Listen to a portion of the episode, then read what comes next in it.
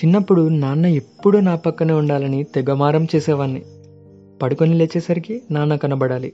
Night నిద్రపోయే ముందు నాన్న ఎత్తుకొని వెళ్ళి బెడ్ మీద పడుకోబెట్టాలి. ఇలా పొద్దున్నుండి రాత్రి వరకు నాన్న నాతోనే ఉండాలి. అది ధైర్యం కోసమో ఎందుకో తెలీదు కానీ ఉండాలి అంతే. నేను నడుస్తుంటే ఎక్కడ కింద పడతానో అని తను భయపడతారు. నాన్న వేలు పట్టుకొని అలా వీధిలో నడుస్తుంటే ప్రపంచాన్నే గెలిచేసిన ఫీలింగ్. చిన్నప్పుడు నాన్న బైక్ మీద తీసుకెళ్తుంటే ముందు కూర్చొని గాలికి ఎలా జుట్టెగురుతుంటే హీరోలా ఊహించుకునేవాణ్ణి. ప్రతి ఒక్కరి లైఫ్లో ఫస్ట్ హీరో ఎవరు అని అడిగితే నాన్న అనే చెప్తారు కదా. నాన్న ఏదైనా చేయగలడు. నాన్నే అందరికంటే స్ట్రాంగ్. కానీ నాకు ఏదైనా అయ్యిందంటే చాలు. అప్పటి వరకు స్ట్రాంగ్గా కనబడ్డ నాన్న ఒకేసారి కంగారు పడడం చూస్తా.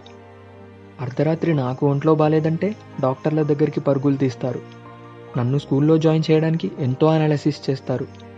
స్కూల్లో ఏదైనా అవసరం అంటే చాలు పరిగెత్తుకు వచ్చి ఇస్తారు. నాకు అన్నీ బెస్ట్ ఇవ్వడానికి చాలా కష్టపడతారు. ఎన్ని ప్రాబ్లమ్స్ ఉన్నా అవి నా దగ్గరికి రానివ్వరు.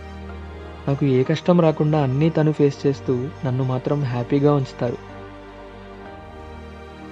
బాగా ఆడుకొని వచ్చి కాళ్ళు నొప్పిగా ఉన్నాయి నాన్న అంటే నైట్ కాళ్ళు నొక్కుతారు. ఏదైనా పండగ వస్తే పాపం తన కోసం కూడా అంత ఖర్చు పెట్టరు.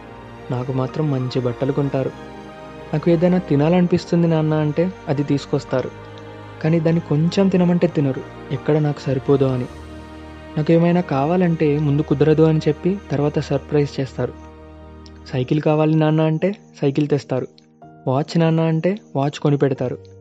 ల్యాప్టాప్ నాన్న అంటే ల్యాప్టాప్ కొంటారు. ఇలా ఏ లోటు లేకుండా అన్నీ కొని పెడతారు. నేను ఏ తప్పు చేసినా దాన్ని సరిదిద్దుతారు. నేను ఏ డిసిషన్ తీసుకోవాలన్నా ఫస్ట్ కన్సల్ట్ అయ్యేది నాన్ననే. ఏ ప్రాబ్లం వచ్చినా దానికి సొల్యూషన్ నాన్న దగ్గర ఉంటుంది.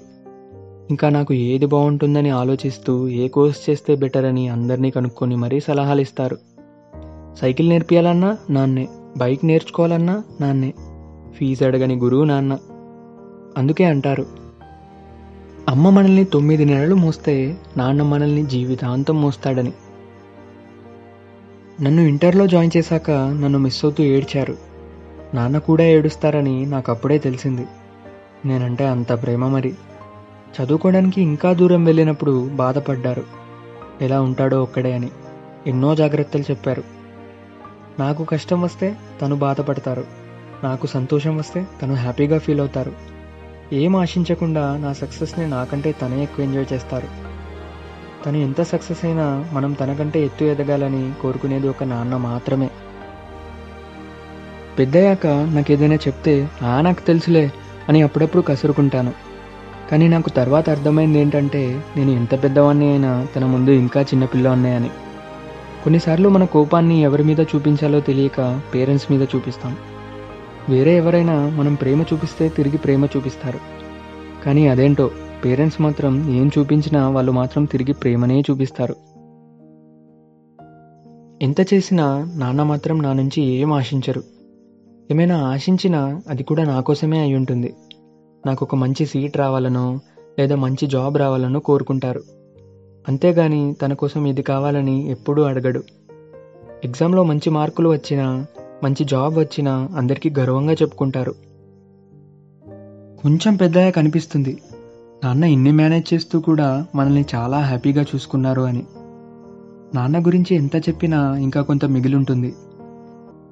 ఇలాంటి నాన్నకు ఒక్క రోజు సరిపోతుందా? ఎన్ని కష్టాలు వచ్చినా తనలోనే దాచుకుంటూ కష్టమనే మాట మన దరిదాపుల్లోకి కూడా రాకుండా పెంచిన నాన్నకి జస్ట్ ఒక సండేనా? ఈ ఒక్కరోజు సాంప్రదాయం బదులు రోజుకొకసారి మనస్ఫూర్తిగా నాన్నతో మాట్లాడితే చాలు. తను హ్యాపీగా ఉంటారు. కాబట్టి హ్యాపీ ఫాదర్స్ డే అని చెప్పే బదులు హ్యాపీగా మాట్లాడదాం. తనతో టైం స్పెండ్ చేద్దాం. తను హ్యాపీగా ఉంటారు. తనని చూసి మనం కూడా ఆనందంగా ఉండొచ్చు.